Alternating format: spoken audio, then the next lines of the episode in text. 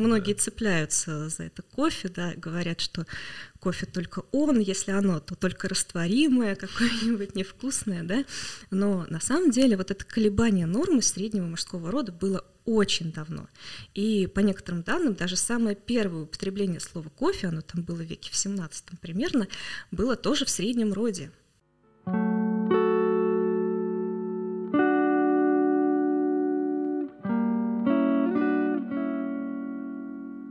Сегодня у меня в гостях Светлана Гурьянова, автор инстаграм-блога по лингвистике, филолог и преподаватель русского языка. Все верно. Здравствуйте. Да. Блин, Привет. Мы разговорились на ты. Да, мы на ты. Мы на ты, потому что. И как раз. Здравствуйте, зрители. Да, здравствуйте, зрители. А, привет. Привет. А, и первый мой самый любимый вопрос это проверить свои знания в области экспертизы. Поэтому задай мне, пожалуйста, какой-нибудь вопрос. Он может быть односложный или просто миф или правда, чтобы проверить мои знания в этой теме. А вот давай я спрошу тебя, правда ли, что славяне относили на масленицу блины медведям, и поэтому говорят первый блин комом, то есть медведем, потому что медведей на древнеславянском языке называли комы. Поэтому правильно писать эту пословицу вот так. Первый блин комам с буквой А. Это правда или нет? Так. Эта версия очень распространена в интернете. Я хоть и звучит очень интересно, отвечу, что нет, потому что я все-таки думаю, что про комочки, потому что мои все блины первые с комочками. Совершенно верно, конечно. Это такой миф лингвофрический, очень популярный, где его только нет, и в книгах, и даже Первый канал снимал сюжет а, про вот этих медведей несчастных. Но, конечно, это неправда, дело все действительно в комочках. И в том, что, например, а, праздник белорусский «Комоедица», он довольно-таки местечковый, не очень известный, но вот лингвофрики тоже очень любят говорить, ну вот «Комоедица», ведь праздник, посвященный пробуждению медведя, а значит, вот ему несли эти первые блины. Но «Комоедица» называется так, потому что было такое традиционное белорусское кушание, гороховые комочки, комы, их так и называли, да? Ну вот поэтому и назвали комоедица. Кома едица, то есть поедание вот этих комов, комочков, этого кушания. А медведи, ну, как бы, это был действительно праздник в честь медведя, но совершенно не значит, что медведи тоже называли комы. Mm. Ведь если рассуждать вот так, а, ну, принять эту версию на веру, да, то комоедица будет расшифровываться как поедание медведя. Ну, это как-то совсем странно. Так что да, здорово, что ты догадался что это миф. Ну, потому что я просто очень люблю готовить, и первый блин комом для меня это просто жизненно. Чем занимаются филологи, э, лингвисты в России, э, вот, по факту? Потому что вот для меня, то есть это, ну, блог это круто, а если типа не блогерство, то учитель русского языка и литературы и наверное, во всяких СМИ проверять за людьми их ошибки. Ой, ну некоторые этим и занимаются, действительно есть, например, известная такая училка Татьяна Гартман, которая рассматривает там чужие видео неизвестных всяких э, медийных личностей, вроде Юрия Дудя или Ксении Собчак, и записывать свои видео с анализом их речевых ошибок. Mm. Но на самом деле это немножко такая маргинальная история. Сейчас лингвистика уже не такая вот предписывающая, что называется, прескриптивная. Есть такой термин прескриптивизм, то есть а, придумывание ну, не то чтобы придумывание, а фиксация и некоторое навязывание каких-то норм. То есть приведение языка к какому-то образцу, которому все должны обязательно следовать. И вот основной задачей лингвиста-прескриптивиста является именно фиксация вот таких норм и, ну не то чтобы слежка, но да, некоторые некоторый анализ того, как люди эти нормы соблюдают. Но сейчас все-таки лингвисты от этой концепции отходят в основном и занимаются дескриптивной лингвистикой, то есть описательной лингвистикой. Это все такие термины из латинского языка. Дескриптио — это описание, описывать. А, и лингвисты просто наблюдают сейчас за языком, за тем, как он развивается, за тем, как те же самые, те же самые нормы меняются. И, и не стараются людей обязать их обязательно соблюдать, а просто наблюдают, соблюдаются эти нормы или нет, меняются они или нет, как вообще язык сейчас живет, как он развивается. Вот этим в основном лингвисты занимаются сейчас. А вот это э, хождение в народ и слежка за тем, как он эти нормы соблюдает, но это уже немножко такая маргинальная история, мне кажется. А чем занимаются филологи? Ну, лингвисты и филологи — это немножечко разные профессии. Лингвисты в основном о языке пишут, языком занимаются, его исследуют. А филологи, они больше про тексты. Mm. Филологи анализируют тексты и с точки зрения того, какие языковые средства там используются, и с точки зрения ну, какого-то там литературного процесса, да, там, истории, которая вписана в этот текст. Вот так. Угу. Мне, кстати, очень понравилось то, что я думал наоборот, все филологи душнилы, лингвисты, Нет. которые, мол, вот это звонит-звонит, надел отдел творог-творог. О, это все так на самом деле интересно. Интересно наблюдать, как язык э, меняется. И ну, не знаю, может быть, кому-то доставляет удовольствие именно душнить и говорить, ой, звонит, это же такой кошмар, фу-фу-фу, как так можно? Но, по-моему, гораздо интереснее смотреть, откуда появляется вот это изменение, есть ли для него какие-то прецеденты, есть ли причина для этого изменения. И вот что касается вот этого глагола «звонит», «звонит», а, там причина действительно есть. Это не, это не просто неграмотность, это не то, что вот люди вдруг решили, что им не нравится нормативное ударение «звонит», и как-то они его не изучали, может быть, в школе, не решили, ну не знаю, говорить как-то неграмотно. Нет. Дело в том, что глагол «звонить» относится к такой группе глаголов с ударением на «ить». Да, вот есть группа глаголов а, с таким кончиком «ить», и на него падает ударение в начальной форме, то есть э, в форме, которая отвечает на вопрос, что делать. Ну, солить, варить, дарить, курить. И вот что интересно, если посмотреть, например, на стихи поэтов XVIII века и поглядеть, как там с точки зрения ритма вообще ударение расставляется, можно заметить, что вот эти глаголы, которые я перечислила, они тоже были вот как звонить. То есть варит, он дарит, да, они, ну что там еще, а, он курит, да, а сейчас, мы, сейчас же мы так не говорим, и норма, получается, изменилась в этих глаголах. Мы сейчас говорим варит, курит, дарит, да, и это никого не смущает, правда? эта норма как-то вот так изменилась сама собой, никто на это не обратил внимания. А, а вот глагол «звонить», он, в общем-то, из той же категории, и с ним происходит тот же самый процесс. Процесс переноса ударения, получается, не в инфинитиве, а в других формах с конца слова на основу, да, на начало слова.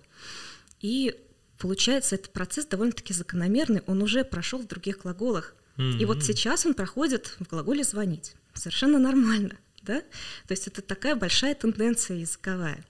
И вот эти люди, которые цепляются к ошибкам, к нормам, они просто, наверное, не в курсе, что это такой глобальный процесс, и глагол вписывается в него, ему соответствует. И думают, ай-яй-яй, надо всех поправлять. это вот неграмотность. На самом деле нет, это просто язык так меняется. Прикольно, Всё. прикольно. Да. Я вообще думал, что это пошло из-за того, что по ком колокол звонит, говорят. Нет, нет. И потом, типа, из-за этого люди такие, ну, звонят же. нет, нет. А, вообще глагол «звонить» имеет одинаковое ударение во всех значениях. Хоть колокол звонит, хоть человек там звонит по телефону, неважно. Ударение должно быть, ну, одинаковым, оно mm-hmm. не зависит от значения. И вот сейчас, ну, впрочем, уже достаточно давно а, нормативное такое строгое ударение, нейтральное, скажем так, это звонит. Он звонит, они звонят.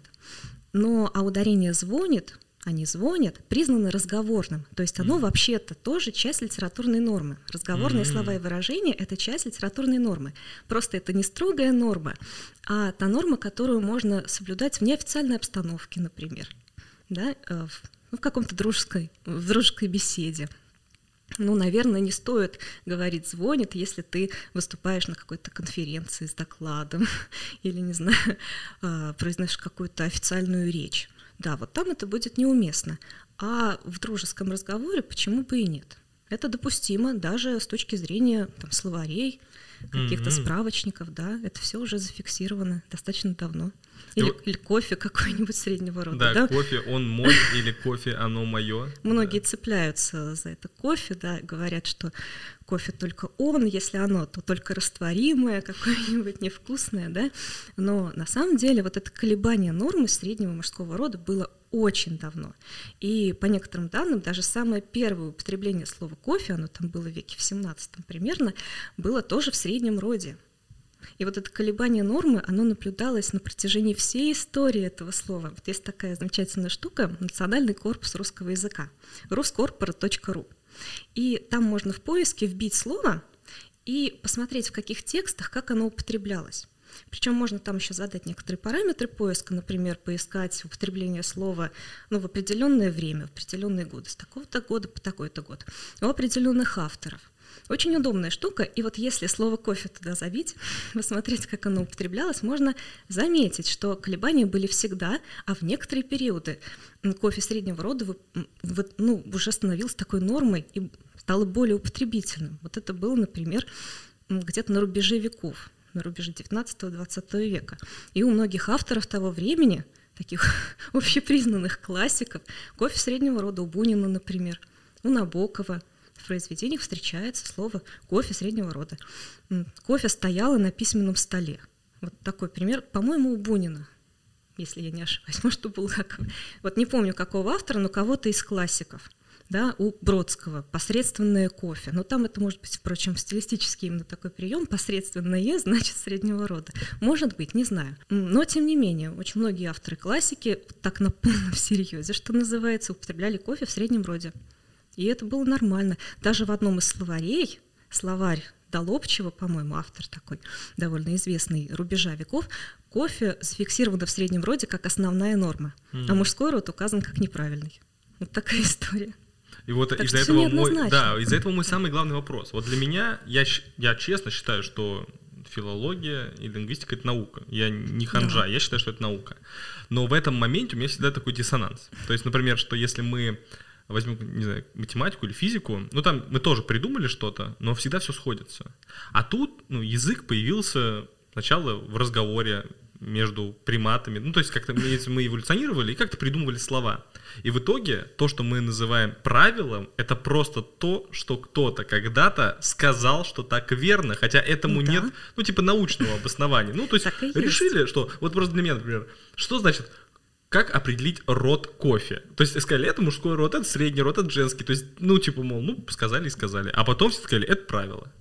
И я такой, типа, как же вы живете в этой науке, когда любой из вас ученый может сказать, ну и что, что там тот сказал так, я считаю, что так верно, и вот 33 автора также считают. И вот вы так спорите, кто что верно. Но это вот как раз принцип прескриптивной лингвистики, которая была особо развита в советское время, например. Почему-то считалось, что очень важно установить единые такие нормы, которым все обязательно должны следовать. Но сейчас лингвистика уже не этим занимается. Лингвистика стала описательной. Угу. Гораздо интереснее просто наблюдать, как язык развивается. На самом деле вот эти нормы, они не бесполезны. Можно, конечно, пустить все на самотек, да, сказать, язык живой, он должен развиваться свободно абсолютно, а, но это будет тоже на самом деле не очень целесообразно, потому что именно в таком развитом обществе с богатой культурой все-таки важно такое естественное развитие языка немножечко сдерживать. Иначе язык будет действительно развиваться очень быстро, ну, если отменить все словари, отменить все справочники, э, ничего вот так не фиксировать, да, а опустить все на самотек.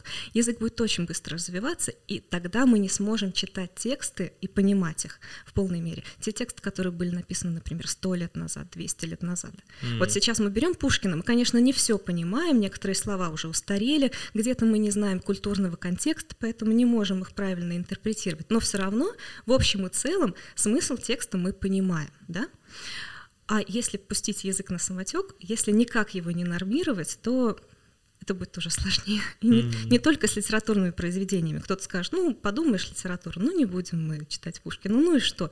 Ну, и в каком-то смысле действительно это ведь пища больше для души, да, для разума. Это не такая первая необходимость, да, но есть ведь тексты другого рода, например, какие-то документы, да, исторические, может быть, сочинения – и как быть с ними? Вот мы не сможем прочесть документ столетней давности.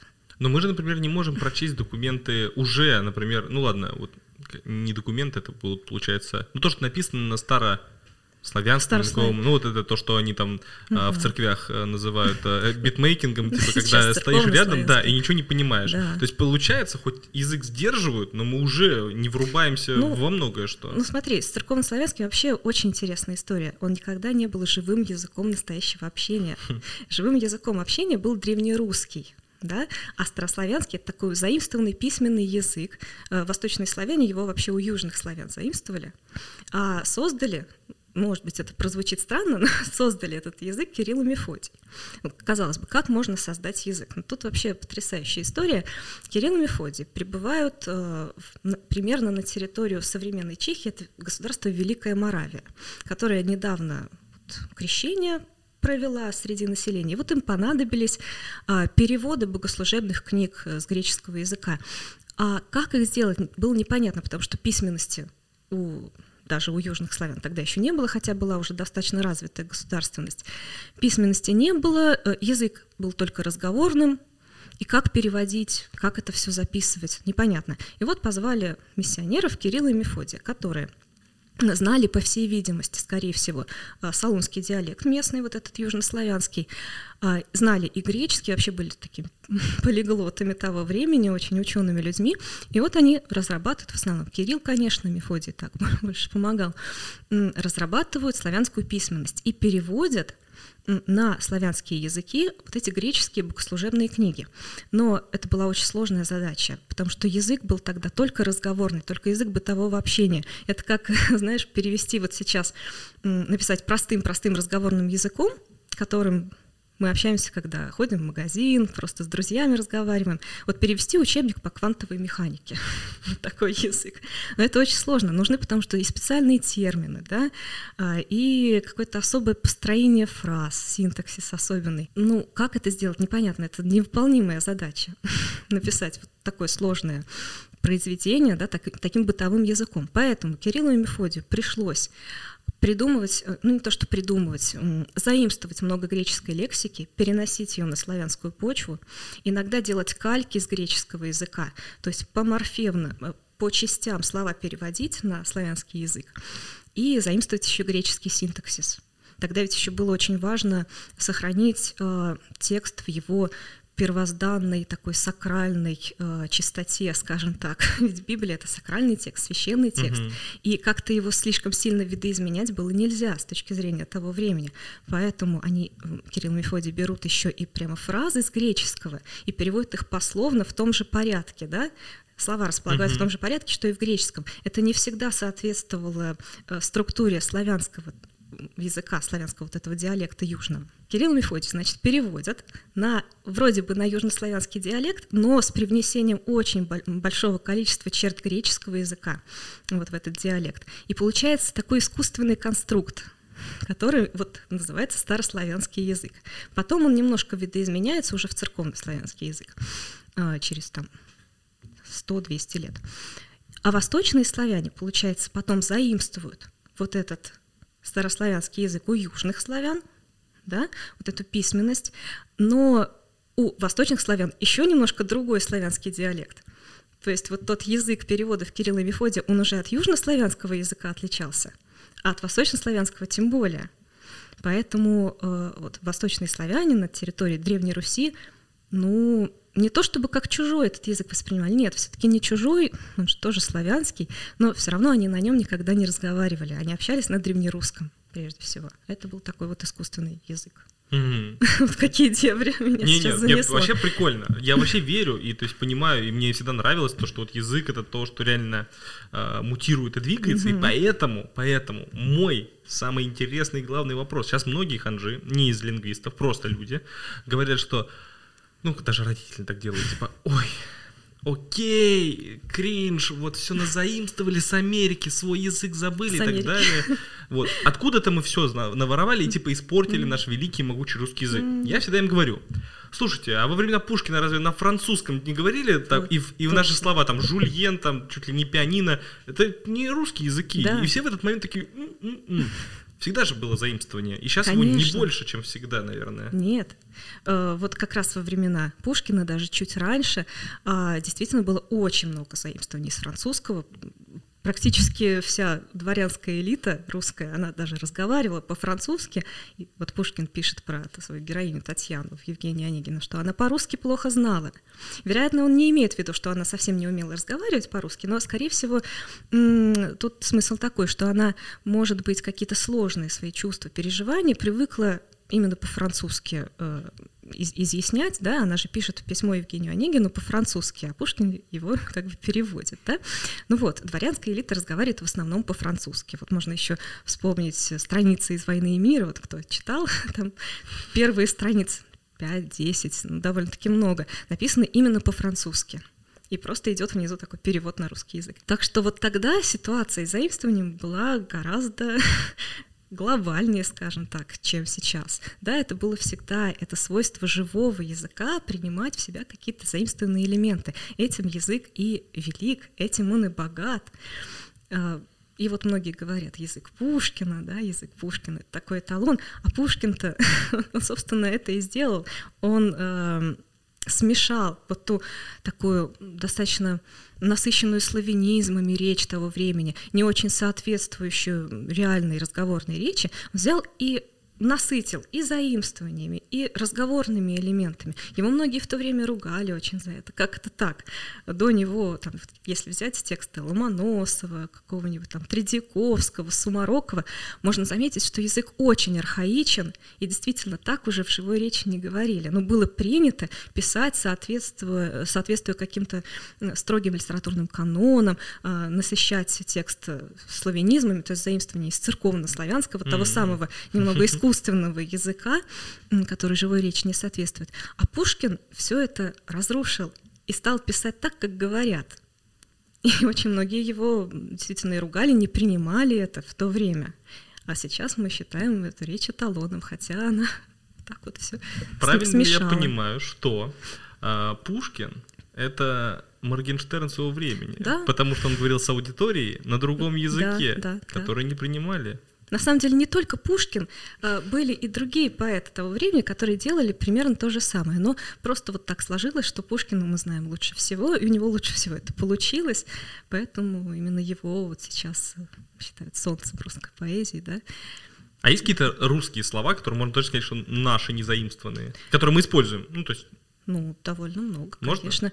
Ну, какая-нибудь базовая лексика, местоимения я, ты, вы, мы, а, какие-нибудь совсем базовые понятия, мама, папа, мать, отец, вот, вот такие. Но на самом деле многие слова, которые мы привыкли считать такими очень привычными, которые кажутся нам исконными, на самом деле тоже когда-то очень давно были заимствованы. Вот, например, слово «хлеб», казалось бы, такое русское слово, а на самом деле заимствование из германских языков, причем очень-очень старое, еще, скорее всего, э, в прославянский период, то есть до разделения славянских языков, когда это был еще такой один язык прославянский. Вот тогда оно произошло.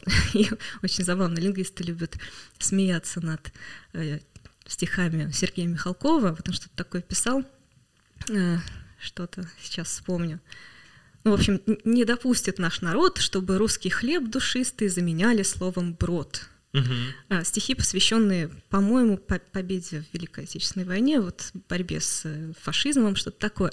Но на самом деле и слово брод немецкое, да, и слово хлеб тоже там, древнегерманское. В общем, это забавно. Изба какая-нибудь, сарафан, собака, терем — это все заимствованные слова.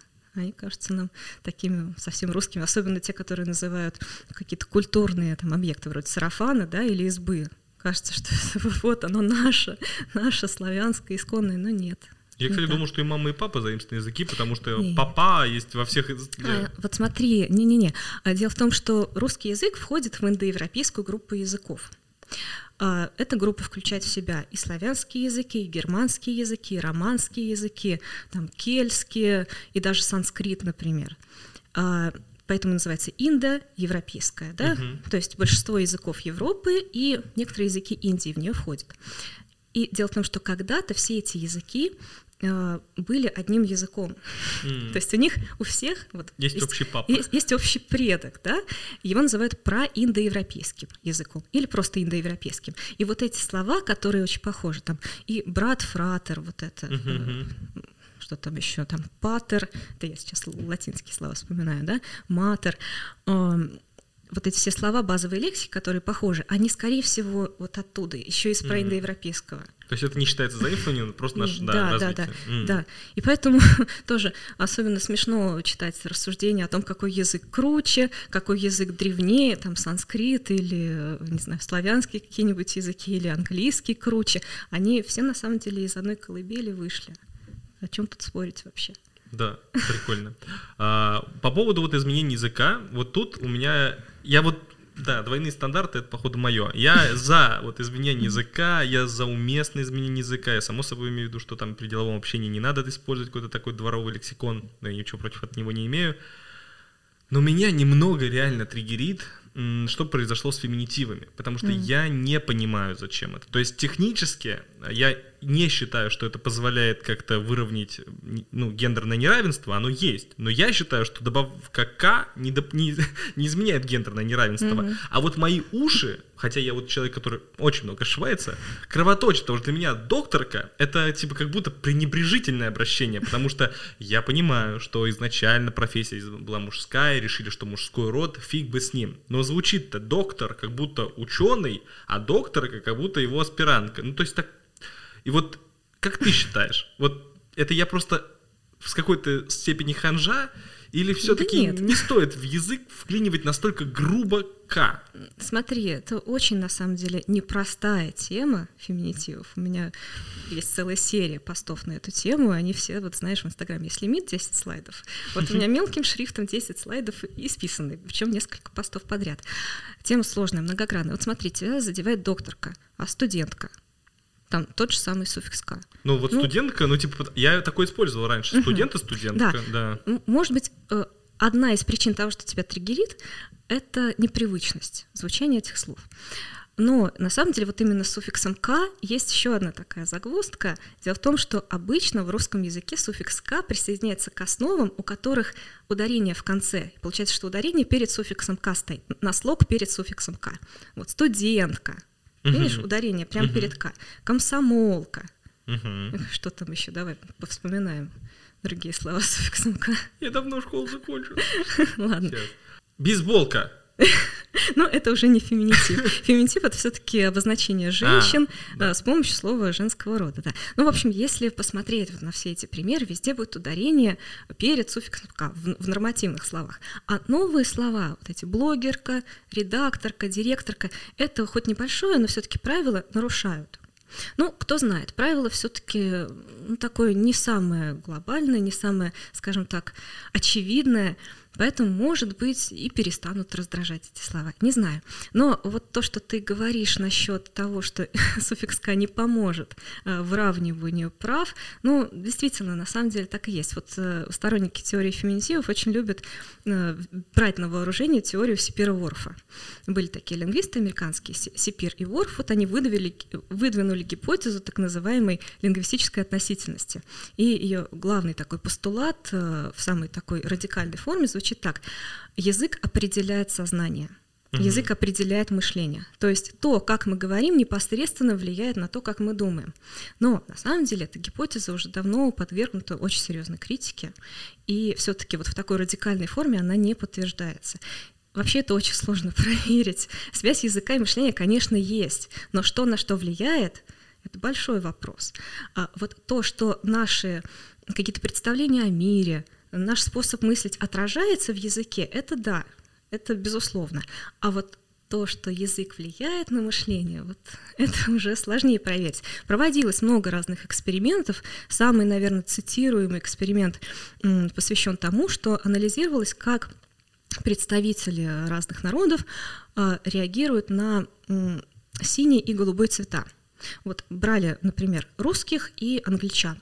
У нас у русских а, в русском языке есть два слова для синего и голубого. Ну, собственно, uh-huh. синий и голубой. В английском языке это одно слово blue, да? Uh-huh. И э, с помощью каких-то там, не знаю, медицинских приборов проверяли скорость реакции на слова.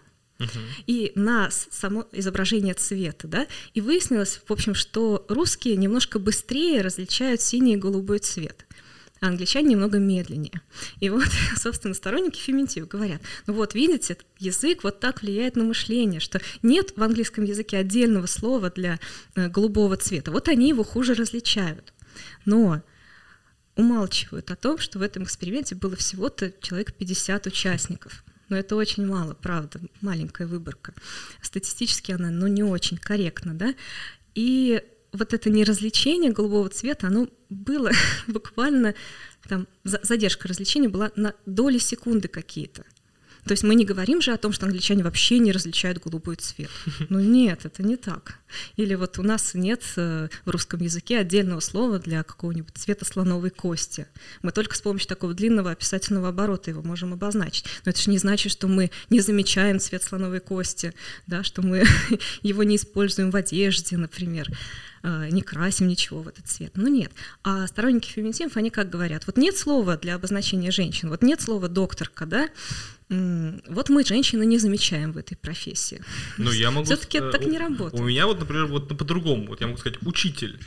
Ну, это же мужской, мужской, Вроде мужского фор- рода. формально мужского рода. Первое, да. что приходит на ум, женщина. Женщина, потому что да. у меня по пальцам можно перечитать учителей да, да. мужчин было, поэтому я говорю, учитель это женщина. Доктор чаще всего тоже буду думать о женщине. Вот когда говорят хирург, чаще буду думать про мужчину, да. потому что меня если оперировали или вправляли что-то, это были мужчины. То есть я использую слова, а в голове-то держу другое, хоть они мужского Да. или женского рода. И это связано больше не с языком, сколько просто с обстановкой да, в обществе, с ситуацией. Кого больше в этой профессии? Вот я в Инстаграме тоже проводила похожий опрос. Я не предупреждала, на какую тему вообще он будет. Просто сказала, что вот сейчас вы увидите там в сторис Инстаграма предложение. Пожалуйста, представьте ту ситуацию, которая, которую оно описывает. А предложение было такое. На пороге, на пороге детского сада стояли дети и воспитатель. И в следующем слайде, на следующей истории, у меня был опрос. Вы кого представили в виде воспитателя? Там мужчину, женщину или там лицо неопределенного пола? Ну, так тоже бывает, размытую фигуру, скажем так. И большинство представили женщину, там какой-то большой процент, а мужчин представило там около 5%. Хотя слово «воспитатель» вообще-то мужского рода, да? Ну, то есть э, больше от культурных особенностей это зависит. И вот мне еще нравится приводить такую аналогию. Ну вот, допустим, решили какие-нибудь активисты, мы сейчас гипотетическую ситуацию рассматриваем, решили, что вот чтобы построить настоящее такое демократическое общество в России, нам нужно кое-что в языке поменять. А именно, вот слово «народ» у нас в языке неодушевленное существительное. Вообще категория одушевленности и неодушевленности, она не смысловая, она грамматическая. Она вычисляется по винительному падежу. У винительного падежа такой двойной вопрос. Кого что? Вижу кого, вижу что. Да? И если мы задаем вопрос «кого» и отвечаем его с помощью вот такой формы, которая похожа на родительный падеж, то слово будет одушевленное. Вот смотри, сов- совпадает. Вот сейчас приведу какой, какой-нибудь пример. А, Ну вот легко в единственном числе по словам мужского рода смотреть. Допустим, слон. Да? Вижу кого слона. И родительный падеж. Нет кого слона. Видишь, формы родительного и винительного падежей совпали. Тогда одушевленная. Тогда, значит, оно одушевленное. А, Вот в словах мужского рода по единственному числу можно смотреть, в словах других родов по множественному числу. Это лучше смотреть, потому что в единственном там падеже вообще кто в лес, по дрова. А, Ну или возьмем другое слово мужского рода стол. Да? Вижу что? Стол. Форма стол точно такая же, как не в родительном падеже, а в именительном. Видишь, совпадали, совпадают винительный и именительный падежи, значит слово неодушевленное. То есть, еще раз, одушевленные слова — это те слова, у которых совпадают винительный и родительный падежи. Неодушевленные — те, у которых совпадают винительный и именительный падежи. Ну и вот много приколов с этим связано, на самом деле. Вот какой-нибудь мертвец. Вот оно одушевленное или Так, неодушевленное? мертвец. Вижу, вижу кого, там надо же мертвеца. Так. Так, а, а, а винительный вижу что?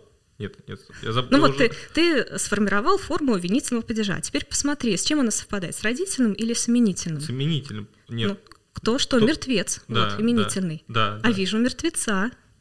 Значит, как родительный, нет мертвеца. Значит, в трех совпадение. Не- Или не- нет? Если винительный совпал с родительным, то слово одушевленное. Ага. А если винительный совпал с именительным, то Да-да-да. слово неодушевленное. Но мертвец это же кто что? Вот, мертвец это именительный, Именительный, падеж. да. Но Значит- вижу мертвеца. Вот он винительный падеж. Значит, Он мер- с именительным не совпадает, он совпадает с А, родительным. Типа, а, вот А добавляется, потому что Да, всё, нет всё. мертвеца. Ага. да? Получается, мертвец это одушевлен, э, одушевленное существительное в русском языке. Ага. А вот какой-нибудь труп. Труп. Вижу что? Труп. Да, вижу нет труп. кого? Трупа? Да. Значит, нет. да. Неодушевленное, Блин. потому что как, как да? Я Кто что, труп?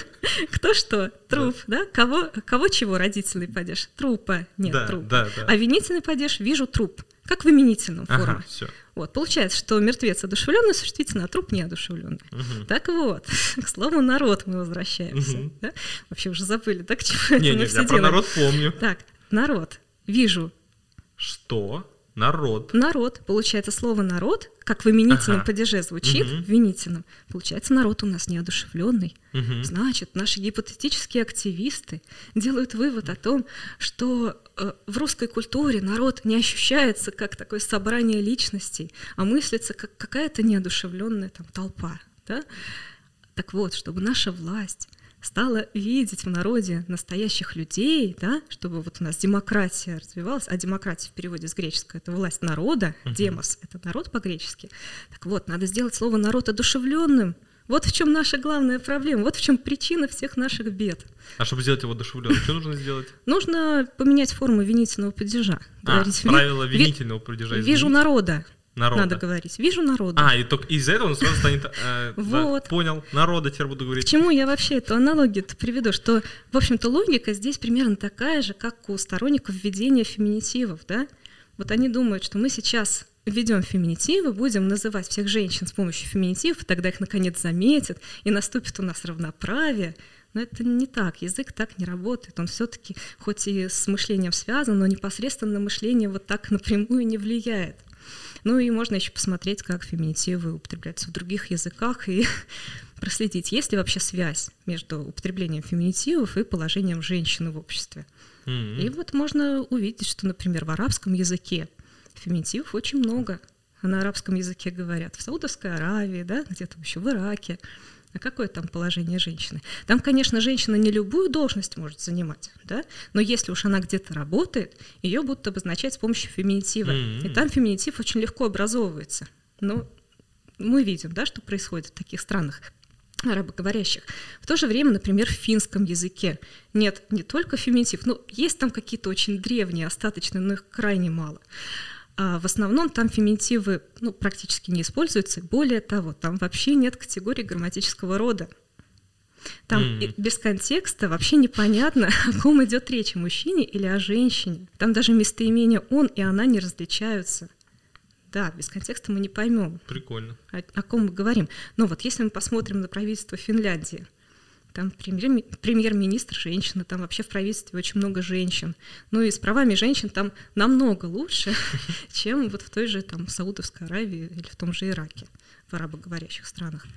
Так что вот такой прямой корреляции между феминитивами, их наличием в языке и положением женщины все-таки нет.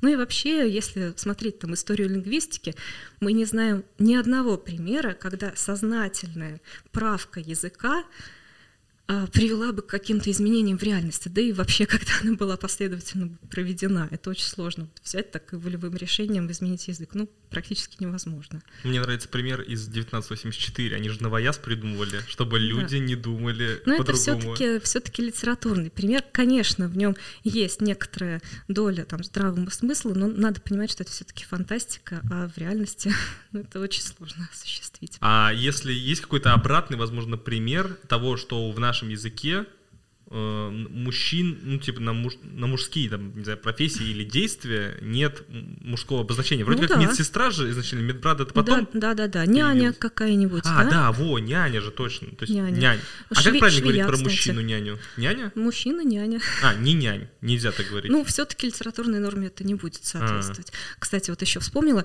а, да, и всем зрителям рекомендую почитать книгу Ирины Фуфаевой «Как называются женщины». Вот там очень много про феминитивы, mm-hmm. про их историю, про их э, положение в современном языке.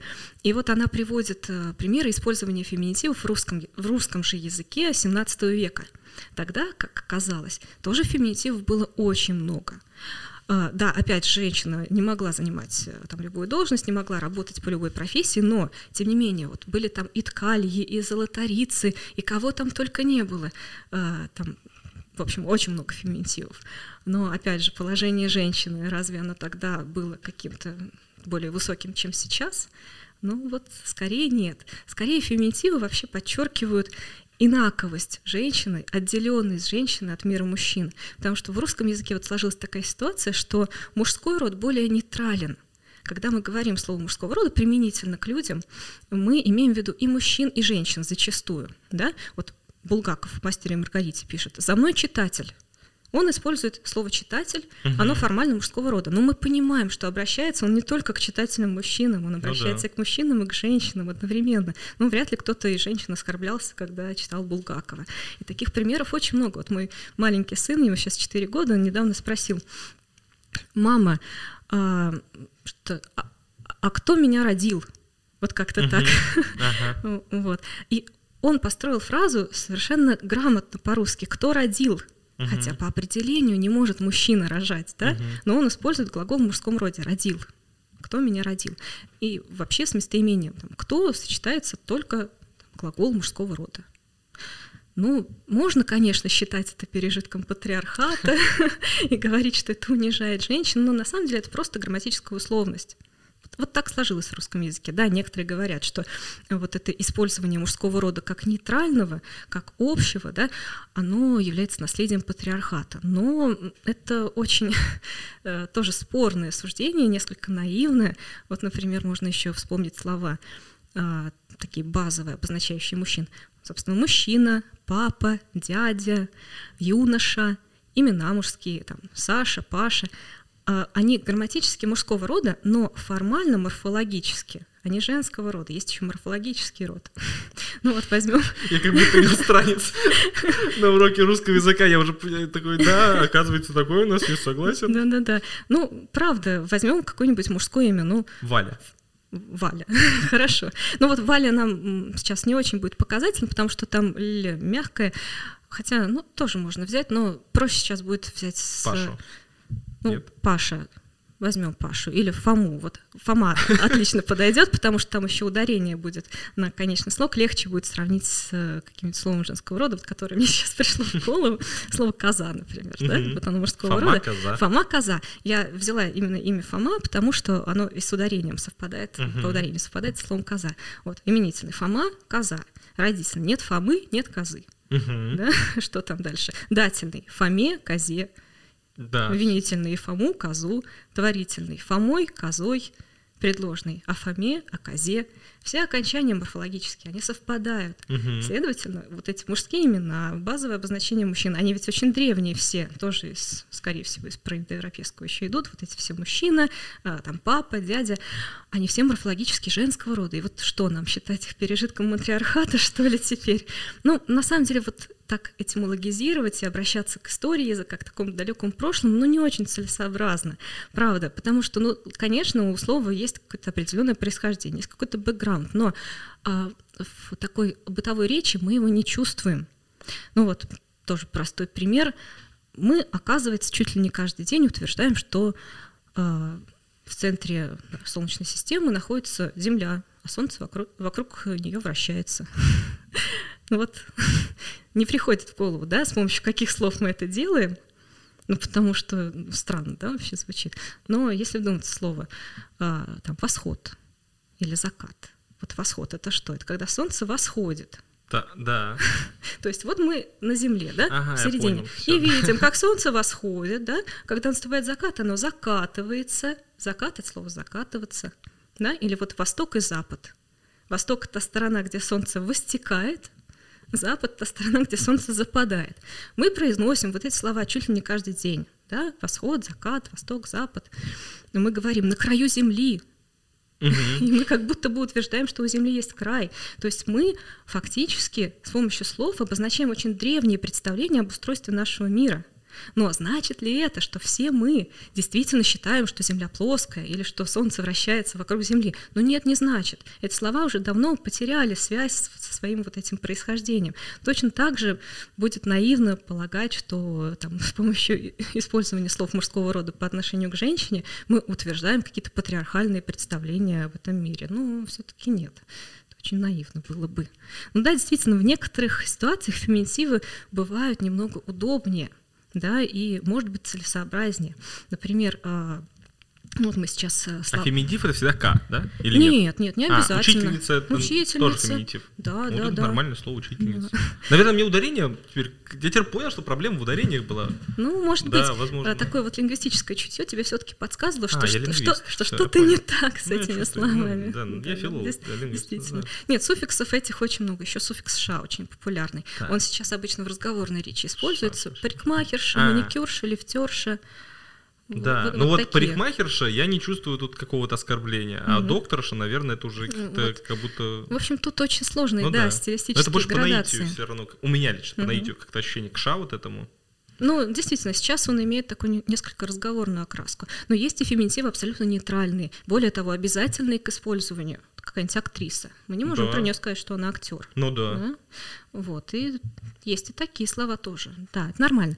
А, я начала говорить о том, что в некоторых ситуациях э, феминитивы, даже, может быть, и новые феминитивы, бывают удобны.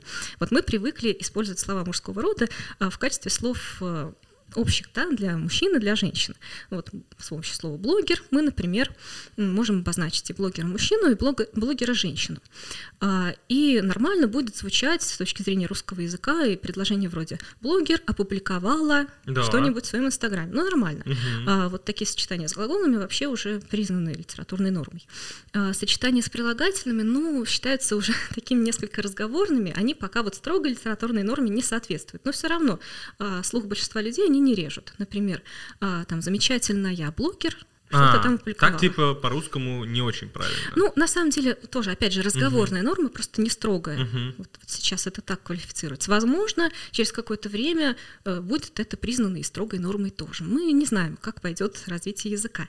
Но а, вот такие сочетания, они с точки зрения нормы возможны в именительном падеже, а вот с косвенными падежами, там, с другим, с родительным, с дательным, уже возникают проблемы. Например, а, сказать, э, я смотрю Инстаграм замечательного блогера нормально, а вот я смотрю Инстаграм замечательный блогера. А, да, значит, вот это да, как уже кринжово да, звучит. Как-то кривовато, да, и мы это чувствуем. Но опять же, на самом деле встречаются, вот если посмотреть по национальному корпусу тому же, о котором я уже говорила, такого рода употребления, они есть, они встречаются, ну, там, достаточно давно, с 30-х годов уже, причем э, в письменных, отрефлексированных каких-то высказываниях вполне интеллигентных людей. То есть, возможно, все-таки это тоже войдет в норму, мы не знаем. Но вот сейчас, пока на данный момент, многим удобнее в таких конструкциях использовать именно феминитив. Посмотрел у замечательной блогерши – Такое вот принимаю. И, именно, Блогерши принимаю. именно грамматически это звучит для нас пока естественнее, привычнее, скажем угу. так. А, ну и даже у замечательной блогерки нет, все. все.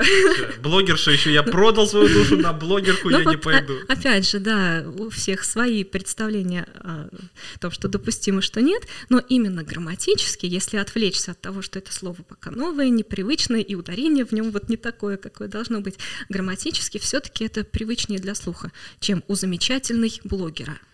Ну, это еще вот, хуже, да. Я вот. согласен на блогершу. Вот из этих трех вот. зол я выбираю блогершу. Ну, бывает так, что вообще нет вот такого привычного устоявшегося феминитива, и приходится его использовать. Вот даже те же слова доктор, врач, ну вот как, врачиха, слово ну, такое врачиха, есть, но оно вот врачиха это плохая, да? а врач да. это женщина, ну хорошая. Да. А, а, а вот как с косвенным падежом-то быть? Я был у замечательной врача. Не, ну если она не плохая, очень. то говорю просто другое слово, матерное, которое в принципе не используется. А если она действительно замечательная? Тогда как? был у замечательного так, я был у замечательного врача, вот так.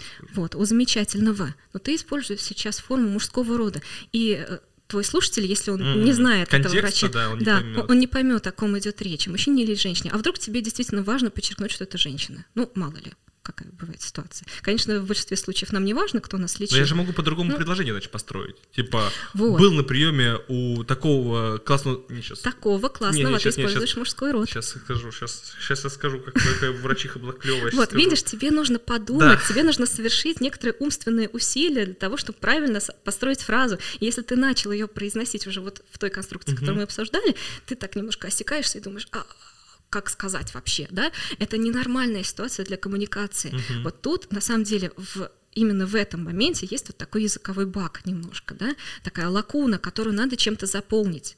И чем она будет заполнена? Либо конструкциями замечательной врача, то есть с использованием такого слова уже даже не мужского, а общего рода, да, либо придут феминитивы. Мы не знаем, что произойдет. Язык может пойти разными путями, да, в этом моменте.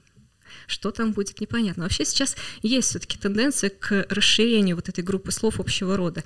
Вообще э, такие слова, ну, есть такая категория слов, как, например, коллега или ябеда, это слова ну, общего, общего рода, рода да. да. Они не мужского, не женского, мы можем сказать там плохой ябеда, плохая ябеда. Uh-huh. И даже в косвенных падежах э, там я ви- видела плохую ябеду, я видела плохого ябеду. Это будет звучать нормально. Uh-huh. Это слова общего рода. И вот есть такая тенденция перехода названий профессий мужского рода, тоже в этот разряд общего рода. Но пока вот проблема с костными падежами возникает. Так что вот непонятно. Вообще в русском языке есть такая тенденция к аналитизму, как говорят лингвисты. Аналитизм — это такая форма построения языка, форма организации языка, когда всякие грамматические значения не внутри слова выражаются, а вовне. Mm-hmm. Ну вот, э, например, как раз в словах общего рода мы не в самом слове «я беда» понимаем там, его там, родовую принадлежность, э, вообще о ком это, о мужчине угу. или о женщине, мы понимаем из контекста, из соседних слов, из окончаний других слов.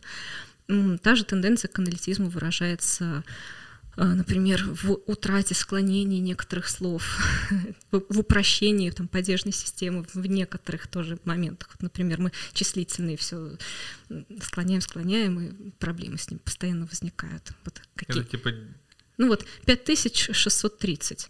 А, давай ты скажешь, что ты видел, а, нет, видел, допустим, у тебя нет вот такого количества рублей. У меня нет 5360 рублей. Получилось. Но многие скажут в этом моменте 300, там, ага. вот, и им сложно э, такие вот длинные такие сложные составные числительные склонять. У тебя сейчас, кстати, получилось Потому что пятерка. в договорах нужно прописывать эти суммы сначала прописью, а потом словами. Но я использую лайфхак, я вбиваю в Яндексе сумма прописью онлайн, ты пишешь цифру, а тебе склоняют это в буквы. Вот, но это тоже, согласись, странная ситуация для носителя языка, когда он вот так сходу не может просклонять слово, не, не, не может поставить его в нужную форму. Вот тоже возникает вот эта тенденция потери склонений числительными. Или вот мы теряем склонение топонимов. А, мы говорим, я живу в Ихино, поеду в Ихино, да? А вообще-то старая до сих пор строгая литературная норма в Ихине. Да, многие считают, что это какое-то нововведение. А в какой момент это надо говорить, когда на конце О или нет? Или... Ну да, на, на О в основном. Если на О заканчивается, надо менять на И? Ну, Нет, надо, или... надо склонять слово, надо изменять а. его по падежам, да, менять окончание. Ага, угу. понял. Вот так, живу в Выхине, а, там думаю о Выхине, да, Выхиным восхищаюсь, например. Выхина в моем сердце. Вот. Многих это сейчас напрягает, они считают, что это какая-то новая тенденция, какое-то новшество языковое и, и, и вообще ужасный сленг, который надо искоренить. А вообще-то это старая, строгая литературная норма. Можно вспомнить Лермонтова, там, «День Бородина», да, будет помнить вся Россия, э, про день Бородина. Вот, склоняется топоним Бородино прекрасно. Или что там еще? Дело было в Пенькове, старый советский фильм. Топоним Пенькова, вот он склоняется. Дело mm. было в Пенькове. А сейчас, э, а, все, сейчас в основном все говорят в Пеньково, как в Выхино, да? да? Это уже на самом деле такая вот новая стадия развития топонимов, они теряют склонение. Вот угу. тут тоже проявляется эта тенденция к аналитизму. Мы понимаем, в каком падеже стоит слово, уже не по форме самого слова, а по контексту. И вот, возвращаясь к феминитивам, да, э, тенденция приобретения названиями профессий свойств общего рода, она вписывается в тенденцию к аналитизму. А она ведь такая глобальная, на весь язык она распространяется. А вот с точки зрения вот этих языковых тенденций, тенденция к общему роду, она так более, наверное, более она соответствует сегодняшнему развитию языка. Но как там будет в будущем, мы, мы не знаем. Мы а не вот понимаем, э, строить прогнозы сложно. А вот вообще, предположим, решили, ну то не знаю, решили либо вот то сделать, либо то сделать. Что вообще за орган контролирует русский язык? То есть, например, Его нет. То есть, ну, я имею в виду, если, не знаю, я стану президентом и скажу, все, я решил. Я решил, что феминитивы теперь должны быть. Нет, ну ты можешь, конечно, так решить, ты даже закон можешь издать, но этому закону язык не подчинится. У нас нет, типа, там, Это невозможно. Не знаю, единого словаря, у нас нет там... Ну, Словари есть. Ну, а вот чтобы он был прям богом заверенный, что вот так надо. Нет. И словарей же много. Вот, смотри, э, у многих людей э, еще из школы идет такое представление о том, что есть какой-то идеальный русский язык, какие-то небес, небесные скрижали. Вот кто-то из лингвистов, по-моему, Светлана Бурлак э, замечательная, говорила о том, что есть небесный Розенталь, да? и где написаны э, такие нерушимые законы языка, которые нельзя нарушать.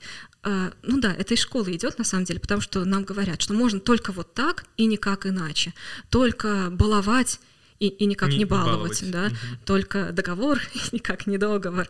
Но на самом деле все это очень очень зыбко, язык постоянно меняется. Вот лингвисты тоже любят говорить, что язык живой, такая саморегулирующаяся система. Это действительно так. Невозможно записать какие-то законы, то есть возможно записать, но они не будут соблюдаться. Язык не подчиняется закону, он не подчиняется воле одного человека. Такая очень сложная система. Ну, то есть даже нет, ну, не знаю, государства, никакие государства мира не заверяют какой-то словарь как нет. топовый, просто... Нет, заверить они могут. Они могут э, там выпустить список словарей. Вот, кстати, недавно, в 2009 ага. году, э, был утвержден список э, таких словарей, на которые вроде как положено ориентироваться, например, СМИ, угу. ну, вообще, вообще людям. Но, ну да, есть такой список, но это не значит, что все люди ориентируются именно на эти словари на самом деле. И там, на самом деле, не все словари такие вот самые авторитетные. По какому признаку их выбирали, тоже не очень понятно.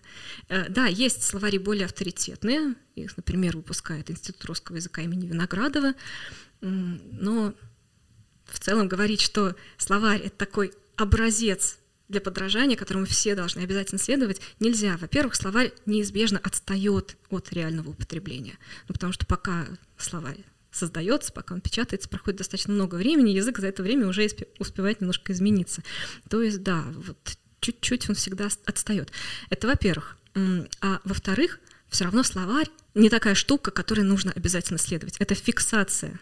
Угу лингвисты прежде всего не устанавливают нормы, а фиксируют их. То есть они изучают реальное употребление слов и фиксируют его в словаре. Вот все. То есть, ну, во всяком случае, сейчас это мы увидим словарь, где мы листаем, и там написано кринж употребляется, когда говорится про русскую эстраду, и это будет зафиксировано в словаре. Так. Или тем позорище. Слово старославянское теперь обозначает русские ну, сериалы.